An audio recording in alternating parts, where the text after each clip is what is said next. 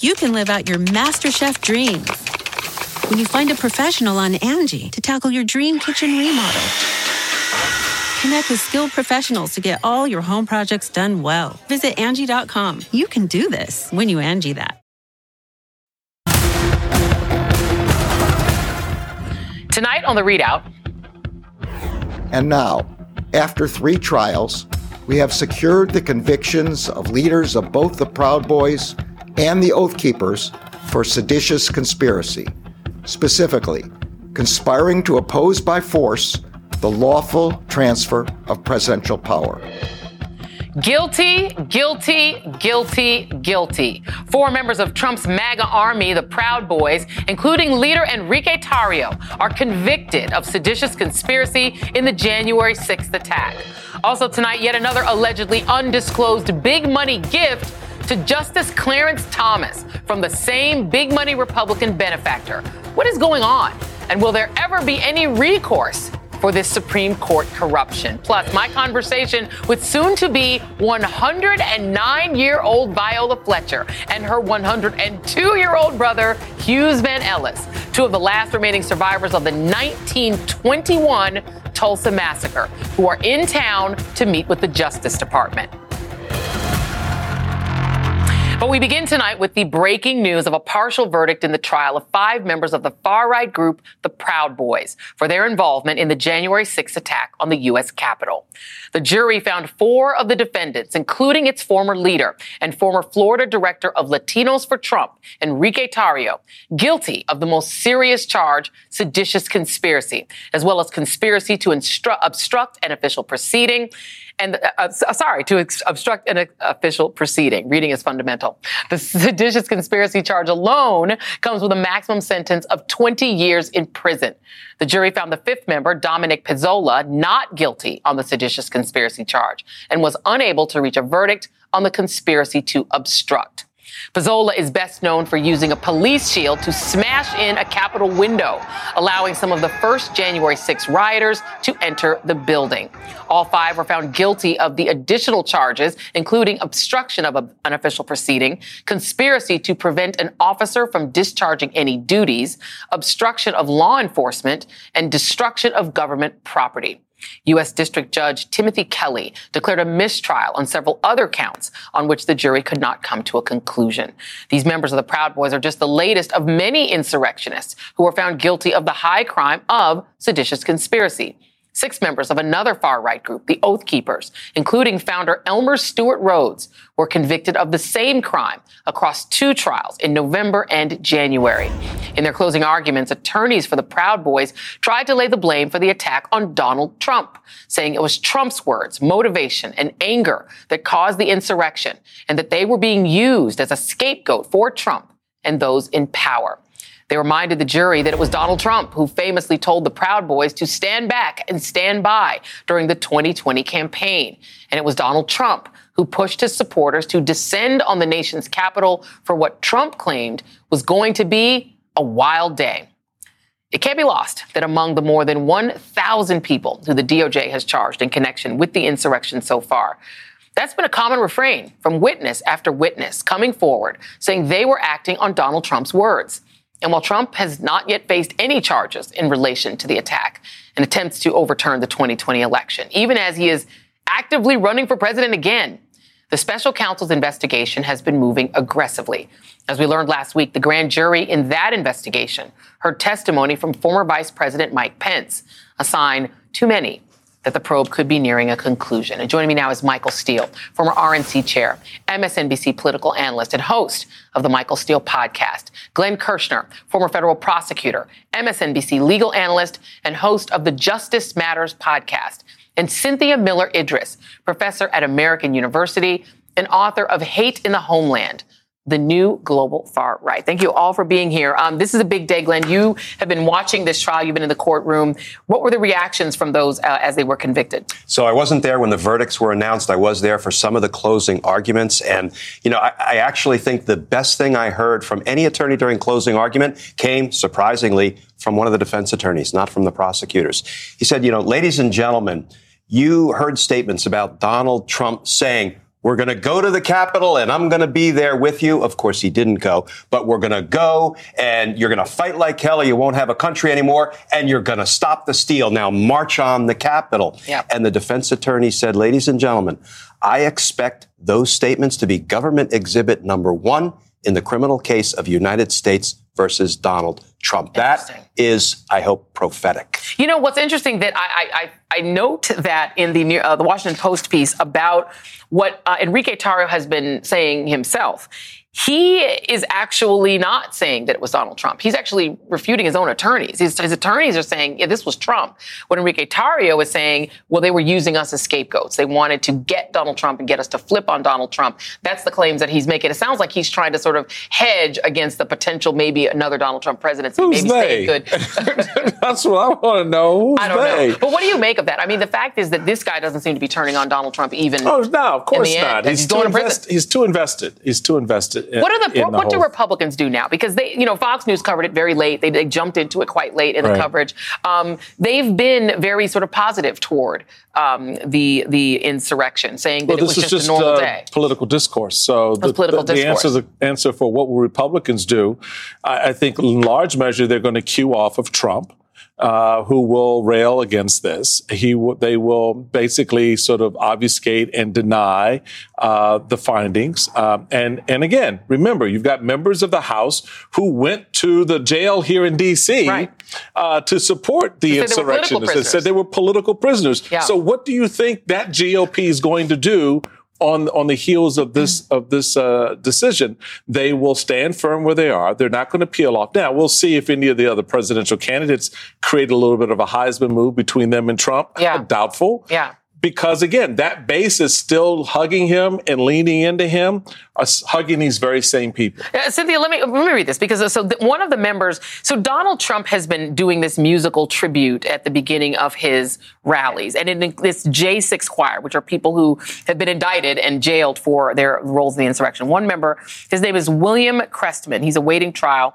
He is accused of leading a Kansas area group of Proud Boys and uh, telling a Capitol police officer, "quote You shoot, I'll take your effing." A out, as well as using an axe handle to keep police from closing build building gates. So this is obviously an extremely violent group um, who, you know, are in a choir because they're a violent group. But what do you make of the fact that now we've had all of them accused of seditious conspiracy? When people are that motivated, does that deter people from getting involved? Yeah, it's not deterring people from getting involved, and it hasn't been deterring additional violence from the group. I think it's really important to remember, too, that this is a group that some of our closest allies, Canada, New Zealand, have declared a terrorist group. It's Sure. a terrorist organization in other countries. So um, they are continuing to uh, violently plot and attack and show up at, uh, at drag, sh- uh, drag readings, you know, drag um, show and, and anti-trans violence. We're seeing uh, you know, other kinds of uh, plots and attacks uh, from them that I think is, is showing that there's been no deterrence here. Right. There's no uh, there's no slowing down of their Does it, does it slow down the risk of them, though, right? So you have the leadership now all convicted, um, both in the Oath Keepers and in the Proud Boys. Does that send a message to others that their risk is too high? I mean, Donald Trump, there's no guarantee that he's going to be president again and that he would even pardon them if he was president again. He doesn't know who these people are, doesn't care. Yeah, I think it could. I think it's sort of like a whack-a-mole, though. I think we end up in a situation where they a start using more coded language, more meme-driven kind of communication, mobilization, the types of things we've seen with other militias, communicating in text emojis that are really difficult to to uh, prove in court what they meant. Um, I think we're going to see more secretive, more um, back-channel communication, more old-school offline communication, and I think that um, you know it's they're going to be persuaded, continue to be persuaded by the ideology, and just find better ways to do it. So it's not the best way to kind of come and just arrest them all and focus our strategies on that um, on that strategy all the time. We also have to work on prevention. Yeah, absolutely. Let's talk about Donald Trump just for a moment, Glenn, because now you had the two main violent groups. There's also the three percenters, or the third sort of main violent group involved. In January 6th. But now you've had the leadership of both the Proud Boys and the Oath Keepers. Uh, uh, you know, this seditious conspiracy goes back to the Civil War. This was about trying to prevent, you know, the you know the seditious Southern rebels from being able to attack the Capitol. We're now using that law to convict people in the modern era. What risk does that, as the defense attorney stated, pose to Donald Trump? So here is the most important takeaway from my perspective about the series of verdicts that were just handed down. Uh-huh.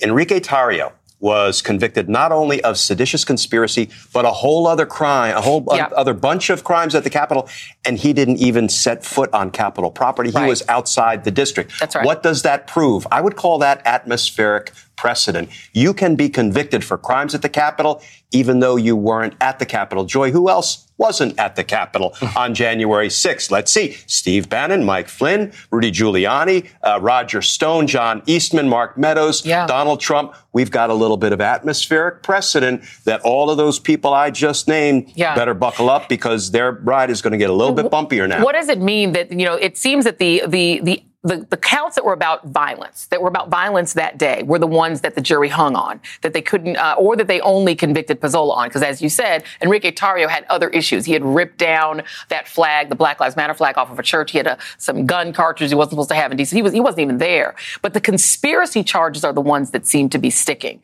What does that tell you about whether or not, as you just mentioned, a lot of people, it was a conspiracy? Yeah, and the conspiracy charges are often the toughest to prove because right. a conspiracy is an agreement between two or more people people yep. to commit a crime and then one act, what we call an overt act toward the commission of the crime. But here's the thing. You don't enter into a conspiracy by filling out documents and getting them notarized. Right. It's a secret agreement b- between bad folks, yeah. right? Um, but once you can prove a conspiracy, the reach of co-conspirator liability is so far, yeah. right? And that's why they were able to pull Enrique, Enrique Tarrio into it, sure. even though he wasn't at the Capitol. Uh, we'll show that video again of these are the leaders. They're now all either indicted or in jail or, or headed uh, to, to, to jail. There they are in the basement uh, plotting. Uh, their, you know, they, they, must have felt so cool in the moment, but uh, that's when keeping it real goes wrong. One might say. Um, mm-hmm. Cynthia, I am a little bit fascinated by Enrique Tarrio. This is a black man. He's black Cuban. Um, he's a member of a group that has been called anything from Western chauvinist to white nationalist. Uh, he also, in the past, has been accused of turning state's evidence, mm-hmm. of being a government snitch, one might say. Um, he now is headed to prison. Which gang does he hang out with? Because I don't see him with the skinheads. I don't see him with the black folk. Blacks aren't going to take him. Where does he hang out when he's in prison? Yeah, he's going to have 20 years to figure that out. Uh, so, yeah. you know, maybe he creates his own new, uh, his own new gang at this point. I mean, this is what we're seeing is that these guys, you know, there's a lot of plausible deniability in their labeling of themselves as Western chauvinists, but yeah. really they are male supremacists. They are bigots. They have, you know, they they attract a ton of people to them who uh, express all kinds of virulent racism online. And yeah. so, uh, you know, I, I, think we're going to have to see what happens uh, over the next couple of decades there. And I'm going to come back to you to ask about the politics of this. Here's a CBS poll. Like the Republican voters, do you prefer to support a candidate who criticizes insurrectionists? Only 15%. Supports insurrectionists? 24%. That means about a quarter of them. And 60% those who do not comment. That's like saying, yeah, you know, 9-11, eh, let's just let it go. On the record. Yeah. Where does this party go if they are the party of these guys? They're already there. I mean, where, where do they go? I mean, it's, it's kind of the internal struggle that you see playing out for uh, Republicans like myself. Um, and others who are trying to figure out what threads are salvageable to sort of knit together something different yeah. uh, in the aftermath of all of this. And then those who've just completely capitulated and said, we're all in. Um, those of us holding on the thread are just, you know, just pull out the scissors. How many? Start you say those like um, it's more than one of you. I actually, count you and David Jolly. Oh no, David Jolly quit David the party. is gone. It's just you. It's gone. just, there's an us. Trust there's an us. but the, but it is. It's a difficult us. Yeah. It's a difficult spot for us. Um, is there know, someone with I've got, the you know Larry Hogan? Larry, Larry. let's, let's get Larry on the phone because that is the thing. Is it seems to me that even for, as a law enforcement matter and also you as an expert, what you need is someone with the stature who could go to the base of the party and say, "Here's this other, here's this alternative thing." Now you know besides why I've been extremism. screaming at the leadership for the last number of years because more than anything else, that's what they should do. Yeah. In the past, we have relied on the leadership of the party to stand up and and and pull us back from the from the precipice. Yeah now the leadership are the first ones over. Yeah. And that's that's the problem. And, and so, Glenn, uh, if I'm watching this trial as a, a, person who was a part of that broad conspiracy, who should be the most worried right now? Is it Mark Meadows? Like, who, who's, who, or is it Trump? Well, look, at some point, the Department of Justice has to move on from the boots of the insurrection, the foot soldiers of the insurrection, up the hierarchy, yeah. right? Up up the uh, the criminal food chain.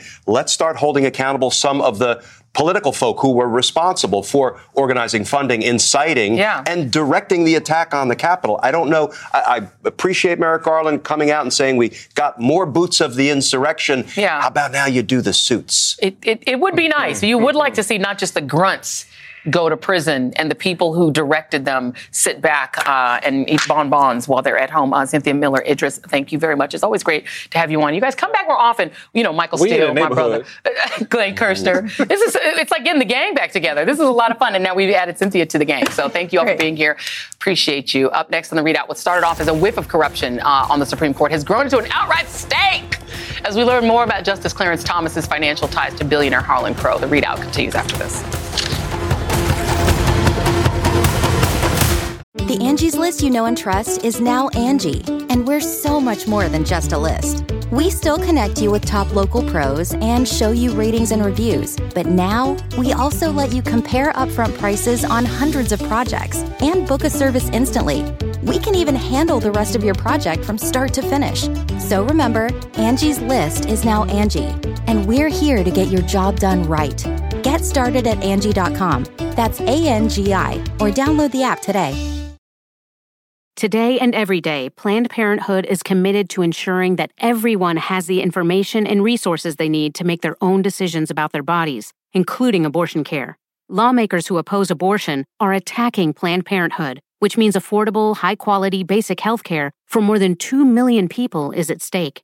The right to control our bodies and get the health care we need has been stolen from us. And now, politicians in nearly every state have introduced bills that would block people from getting the sexual and reproductive care they need. Planned Parenthood believes everyone deserves health care. It's a human right.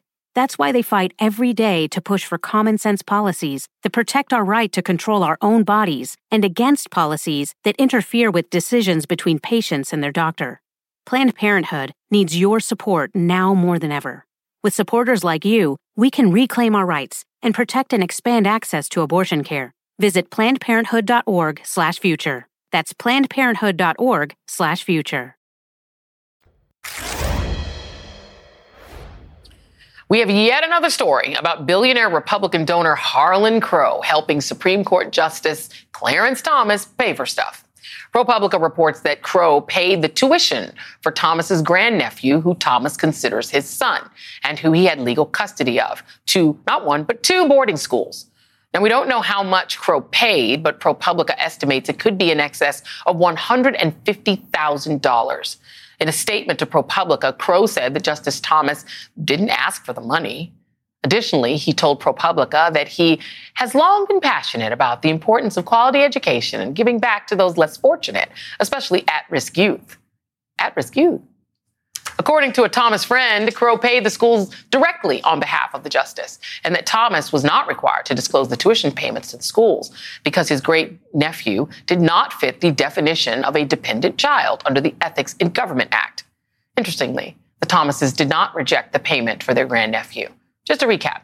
Mr. Crow has reportedly paid for Clarence Thomas's private jet rides, his yacht cruises to lavish locations, and bought Thomas's mother's house, where she still lives, rent free.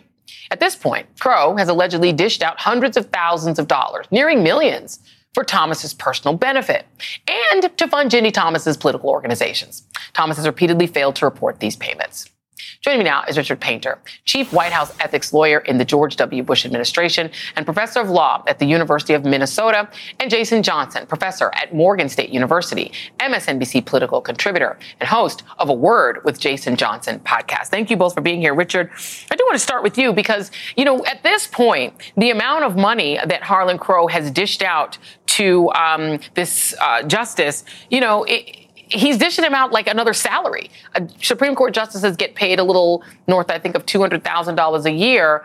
He's getting that from Harlan Crow as gifts. How is that not a crime? Well, I don't know whether it's a crime, but we've reached the point in the United States where to be a real business player in Washington, D.C., you need to have at least one Supreme Court justice in your portfolio. And uh, what we've got going on here is uh, uh, clearly a, a, an attempt to ingratiate himself through a friendship uh, with the justice over many, many years. And whether it's buying his mother's house or paying the tuition bill, which was Justice Thomas's obligation if he chose to enroll uh, the uh, boy in a school. That was Justice Thomas's obligation if he was the uh, custodial um, the parent or the uh, he had the, was the guardian and he had the uh, opportunity to make those decisions. Um, and then, if he doesn't want to send his uh, grand- nephew to a uh, public school because for whatever reason he doesn't like the public schools, that's okay. But he needs to pay the bill, and if he doesn't pay the bill and Mr. Crow pays it for him, well, then that's just a gift to Justice Thomas. It goes right on the disclosure form. Uh, and I dealt with this in the White House uh, under President Bush. I uh, told people very clearly if somebody pays your kid's tuition at a school, that's a gift to you. Just put it on the disclosure form. And if they're a lobbyist, uh, we're going to get you fired. Uh, I mean, if you don't put it in the disclosure form, uh, you could commit a crime because uh, if you file a false disclosure form, that's a false statement. Uh, false statements, intentional false statements to the government can be prosecuted under 18 United States Code 1001, the false statement statute, the same statute that Robert Mueller went after quite a few people on. So uh, this needed to be disclosed. I mean, it's a slam dunk. This was an obligation of the uh, justice who made the decision to put his grand nephew in this uh, private school. He uh, had the, the legal guardianship, the authority to make that decision, and the responsibility to pay the cost that came along with it.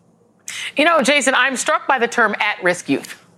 Because I find it hard to uh, imagine that someone being raised by a Supreme Court justice who is flying all over the world and going on, uh, just, you know, expensive yachts uh, and dining with people like Harlan Crow, maybe in his Garden of Evil, um, is an at-risk youth, right? That doesn't sound like an at-risk youth. And I'm just going to read what Julia Ioffe tweeted. She said, "Once again, I ask you to imagine what would happen if instead of Clarence Thomas, this were happening with Sonia Sotomayor, and the billionaire weren't Harlan." Crow, it was George Soros. Dream with me, Jason. What would that be like?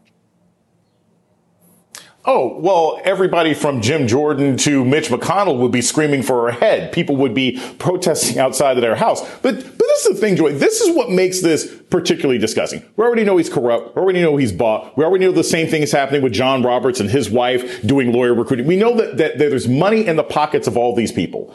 But we talked about this before when Harlan Crow was first revealed to be the bad guy behind the camera, the Bond villain, whatever. It's one thing to take Clarence Thomas on expensive trips. Because from an ethical standpoint, Thomas could have said at some point, hey, I don't want to take trips anymore.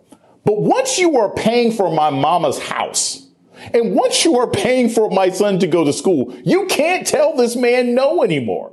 Harlan Crow is literally has his hands up Clarence Thomas like a puppet.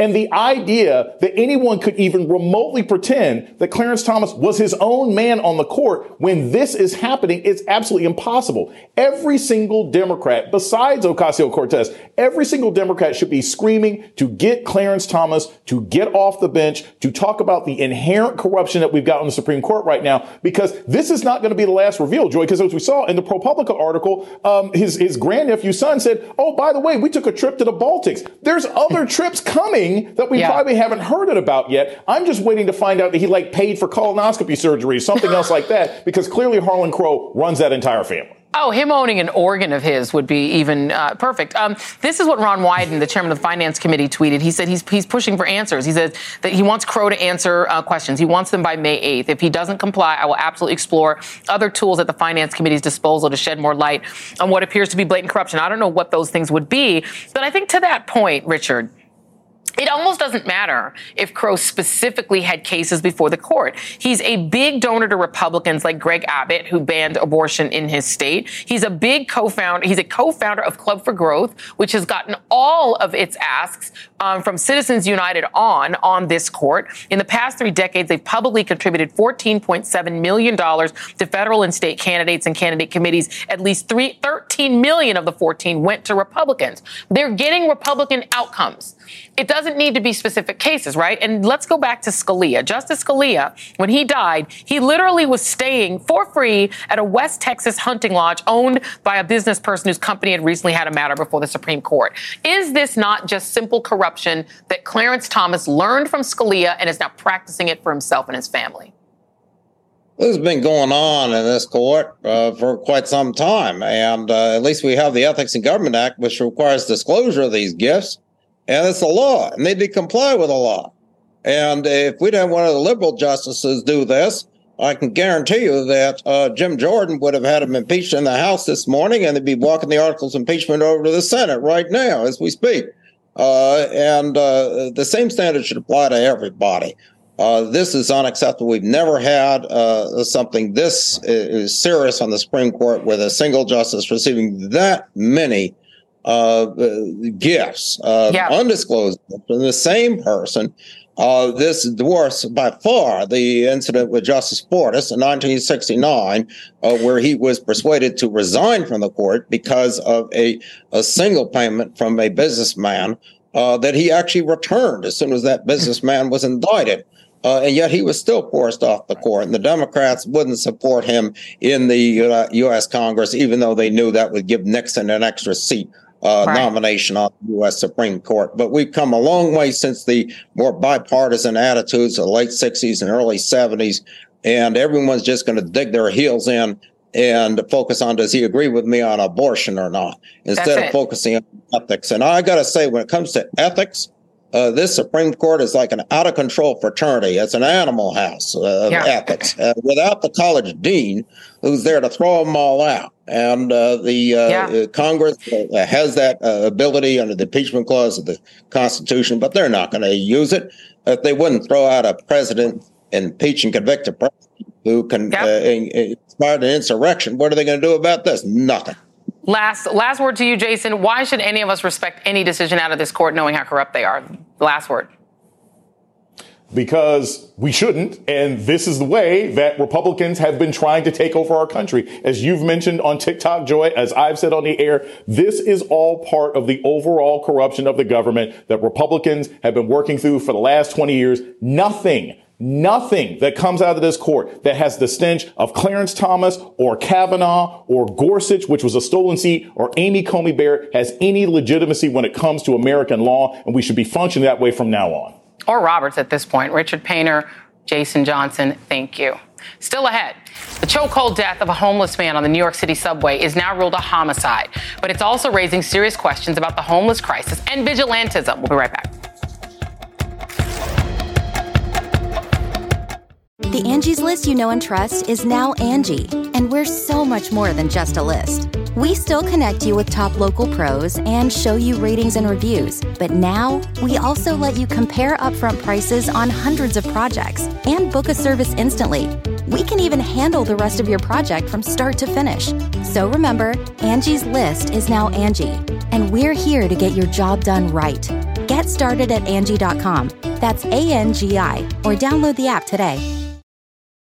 Shopify is the global commerce platform that helps you sell at every stage of your business. With the internet's best converting checkout, 36% better on average compared to other leading commerce platforms, Shopify helps you turn browsers into buyers. In fact, Shopify powers 10% of all e-commerce in the US. Sign up for a $1 per month trial period at shopify.com slash podcast free. All lowercase, shopify.com slash podcast free, shopify.com slash podcast free.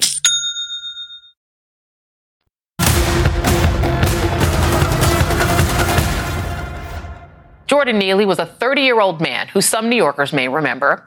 Here are some videos showing Neely as quite the Michael Jackson impersonator who performed around New York City subways, transit hubs, and streets. Neely was also homeless and struggled with mental illness, factors that many believe contributed to why Neely is no longer alive. On Monday, Neely was allegedly yelling and pacing back and forth on a subway train in Manhattan until a stranger, a former Marine, who has not yet been named, put Neely in a chokehold on the subway train floor. We're about to show the video and a warning, it is disturbing. The incident that you see here was shot by Juan Alberto Vasquez, who was on the subway train at the time. As you can see, Jordan is being held down by another rider. locked on the ground while two other passengers restrain him. Vasquez said the chokehold lasted for about 15 minutes. Neely was unconscious on the car floor when officers arrived and died at the scene. The cause of death has been deemed compression of the neck and ruled a homicide, according to the medical examiner. The man who put Neely in the chokehold was taken into, was taken into custody and later released. No charges have yet been filed against him or anyone else in the car for that matter. New York Mayor Eric Adams, a former police officer, responded to the incident as well as the backlash. I was a former transit police officer, and I responded to many jobs where you had a passenger assisted someone. And so we cannot just blatantly say, say what a passenger should or should not do in a situation like that assisting someone. Joining me now is Reverend Al Sharpton, host of Politics Nation and the president of the National Action Network, and Shams DaBaron, a homeless rights and housing activist. Thank you both for being here. Uh, Shams, I do want to start with you first. Welcome to the show. Tell me what you make of the way that this young Michael Jackson impersonator uh, was killed. Ooh. Well, and my brother Sharpton, that's my family right there. Um, we've we go way, way back back. Um, and you all have to forgive me if I get too emotional. This brother was someone who was failed by the foster care system. It's failed by so many layers of government. This is a brother who I know what it's like to be a foster child, to be in the streets, and to try and find a way to survive. This is a brother who was trying his best to survive and did it through entertainment, through performing. I knew him from that aspect. Didn't even know he was homeless. But I've seen so many people have to resort to becoming street performance, like Brother Jordan was. And when you're that young and you don't have help, it causes so many. Yeah. I hear you, brother. I do. I hear you. And, and you know, Rev, it's giving Bernie Goetz, I have to be honest with you. The, this whole incident, the fact that this man was not arrested, the, uh, the fact that we're not getting his name, you know, it's giving Eric Garner, uh, it's giving a lot of things that we really should not have to remember. I want to play for you two pieces of sound. This is Governor Kathy Hochul's first reaction and then her updated reaction to this killing. People who are in our, you know, homeless in our subways, have, many of them in the throes of mental health episodes, and that's what I believe are some of the factors involved here. And you know, people, there's consequences for behavior. I'm really pleased that the district attorney is looking into this matter. As I said, there have to be consequences, and so we'll see how this unfolds. But uh, his family deserves justice it became very clear that you know he was not going to cause harm to these other people, and the the video of three individuals holding him down until the last breath was snuffed out of him, I would say was a very extreme response. Well, somebody must have told her her first reaction was inadequate. Reverend Sharpton, your reaction to all of this? Well, it clearly is something that is above being disturbed. This is, in my judgment, from the film, showing the lack of any kind of civility and a legal reaction. Whether this young man, Brother Jordan, was troubled or not, he should not be sentenced with death. You're talking about a life was taken. And it struck me, which is why I immediately put out a statement. He's on the subway impersonating Michael Jackson, who was close to me. As you know, Michael used to come up to National Action Network. I preached Michael's funeral and uh, and and you combine that with Eric Garner, where we have a state law against ch- chokeholds. So what is bothering me is the press is looking into the Jordan family. What happened to Jordan? What happened to his family? What happened to the guy that would choke him for 15 minutes? We don't even know his name. What is the background of this guy that was clearly behind Jordan? He can't say self defense. He was not at risk.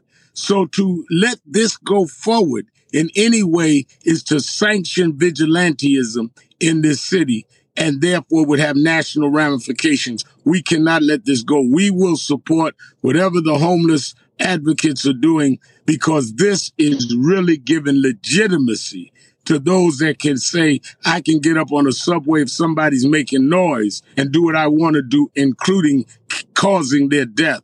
This cannot happen. This cannot be allowed. And I've talked to the DA's office. They must investigate and prosecute to the full extent of the law, or we're back to Bernhard Goetz. And if you want to be more recent, to uh, to uh, Eric Garner, this is a fusion of both offenses. And I think and the Bernie uh, case for our, our brother. Yeah, oh no, go ahead. Go ahead.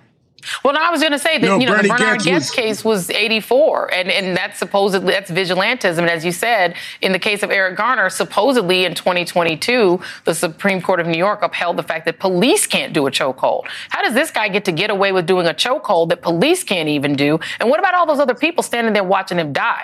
How is that not a crime? They didn't help him. There was no one else on the train. No one was at risk. Not only well, not only didn't help him, you have three guys holding him down. What about the Yes. guys holding him down that aided and abetted a chokehold that resulted in a murder? Exactly. Exactly. And, and let me say that. Let me say Please. this. There is something to be said about media who knows this individual's name and has yet to release it. There's something to be said about media who is depicting this person as an ex-marine, as if to say that he served the country, so it's all right. We're going to protect his identity because somehow he's a victim. When in reality, what he has done is illegal. So, and I also want to center this. Yeah, he's an ex-marine, but he's an ex-marine who is trained to kill. Does this, This is- make it? Does it make it more dangerous, sir, for people who are homeless? You are an advocate for the homeless. This seems to me to be an open door because people get nervous on the subway. They see homeless people or they're panhandling. This seems to me like it's an open door to vigilantism against people who are already vulnerable. We've we've seen already people who have been killed while homeless, killed, murdered. We just dealt with that last year in several states. So, yes, of course, this sends a message. It could send a message that it's okay. Yeah. And that's why we have to, as the reverend say, we have to hold this individual accountable because with the medical examiner declaring this as a homicide, Yeah. a homicide is a crime. Yeah. So we can't let him not go through due process and be held accountable for what he has done to this individual who posed no imminent danger Yeah. To anyone. threat to those To people anyone. there. To anyone, to anyone on that train. People were standing there quite casually. He was definitely, clearly not a threat. Reverend Al Sharpton, Shams DaBaron, thank you both very much. We will keep an eye on this case. Uh, coming up, thank you. I recently spoke with two survivors of the 1921 Tulsa Race Massacre and the founder of Justice for Greenwood program about their ongoing search for accountability and justice. That interview is straight ahead.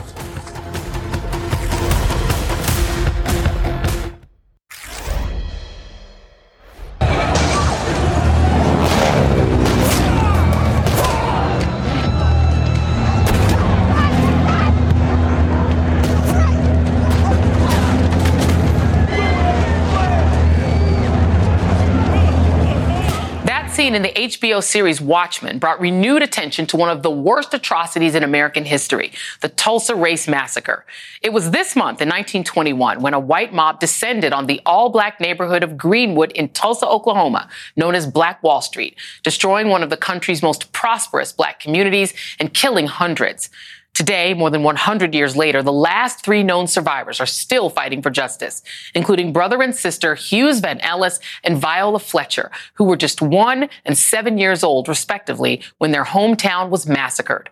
They came to Washington this week to meet with the Department of Justice as part of their ongoing fight for reparations. This week, I got to sit down with two of, with the two of them, along with the founder of Justice for Greenwood, Damario Solomon Simmons. It is such an honor to talk to you and to meet you in person. I want to start with you, Mother Fletcher. You remember the Greenwood District yes. before, and you remember that day. Yes. Tell me a little bit about that. Well, it was a very scary time to be saying to do all of this and seeing so many things happening, like people were running and getting shot and killed, and we had to be gathered up with the family and leave town. So um, it's something that haven't left me. I can still think of it it seemed that I can't sleep at night, so that reason.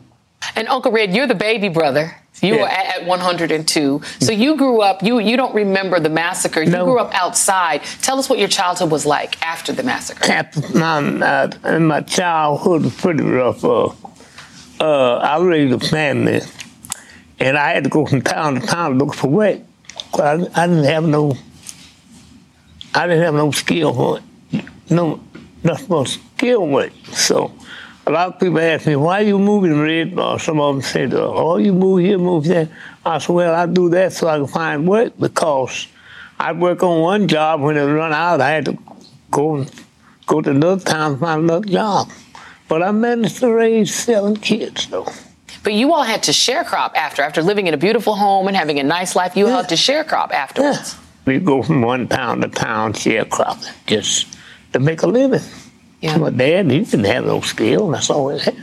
Mother Fletcher's going to have a 109th birthday. Happy birthday in advance. Next week is going to be your 109th birthday. Yes, sir. And, you know, Damario, on that same day, um, you all are going to be still fighting for reparations and repair. Absolutely. And Joy, thank you so much for caring so much about our lovely survivors and this issue. Unfortunately, on her 109th birthday, we're going to be back in Tulsa County District Court once again as the city, the chamber, the state, the perpetrator of the massacre are going to be trying to get our case dismissed. They're going to look at these beautiful survivors who are telling you what they experienced. And Mother Randle is not here. We have three of them. And they're going to say they don't deserve anything. The community doesn't deserve anything. And this case should be kicked out. You know, as you know, a year ago, we thought we were able to move forward with this case. We're right back here another year later, and we know that the defendants, their strategy was to have these beautiful individuals. They want them to die point blank. They was hoping that during this delay that they wouldn't be here any further longer. But they both told me they're going to be here for the long haul. Uncle Red said he has 28 more years left. You said oh, you have 28. You said 28? you will continue to fight. And Uncle Red, you you told me earlier before this interview began, you're going to fight until you get justice. That's right. I'm fighting. See, I, I had two bullets. Bomb of 1921, drafted the United States Army, bombing there, but I survived. I, I, I'm, I'm pretty fortunate to be here to tell that.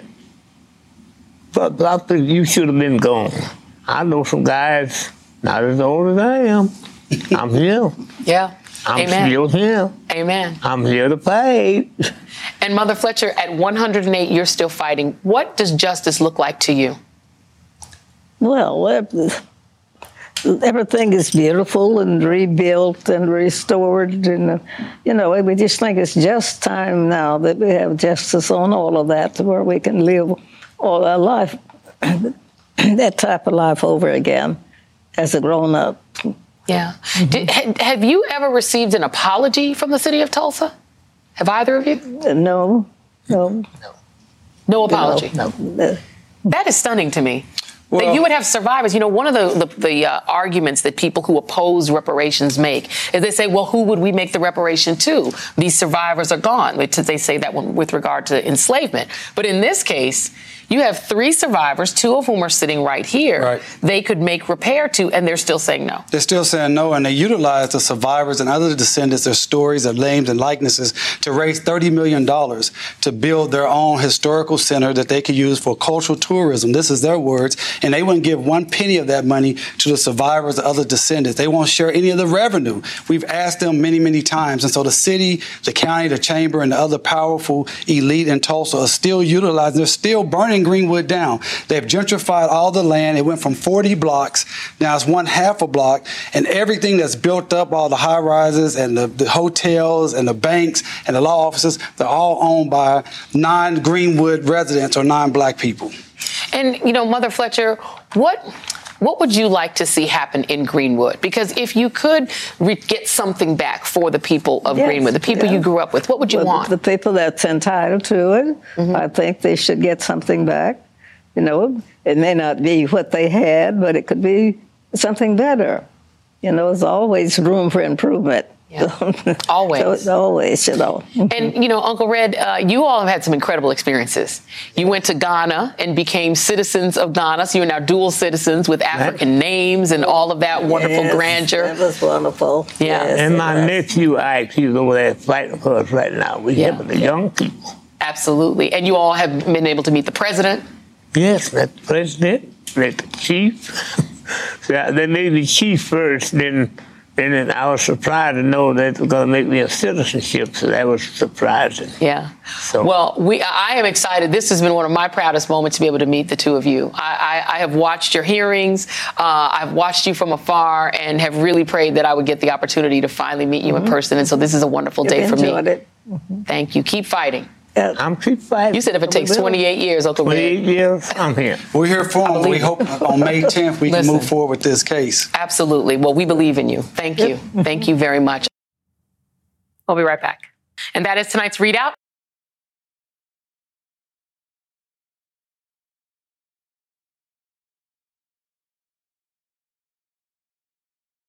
Angie's list is now Angie, and we've heard a lot of theories about why. I thought it was an eco move. Fewer words, less paper. No, it was so you could say it faster. No, it's to be more iconic. Must be a tech thing. But those aren't quite right. It's because now you can compare upfront prices, book a service instantly, and even get your project handled from start to finish. Sounds easy. It is, and it makes us so much more than just a list. Get started at Angie.com. That's A N G I, or download the app today.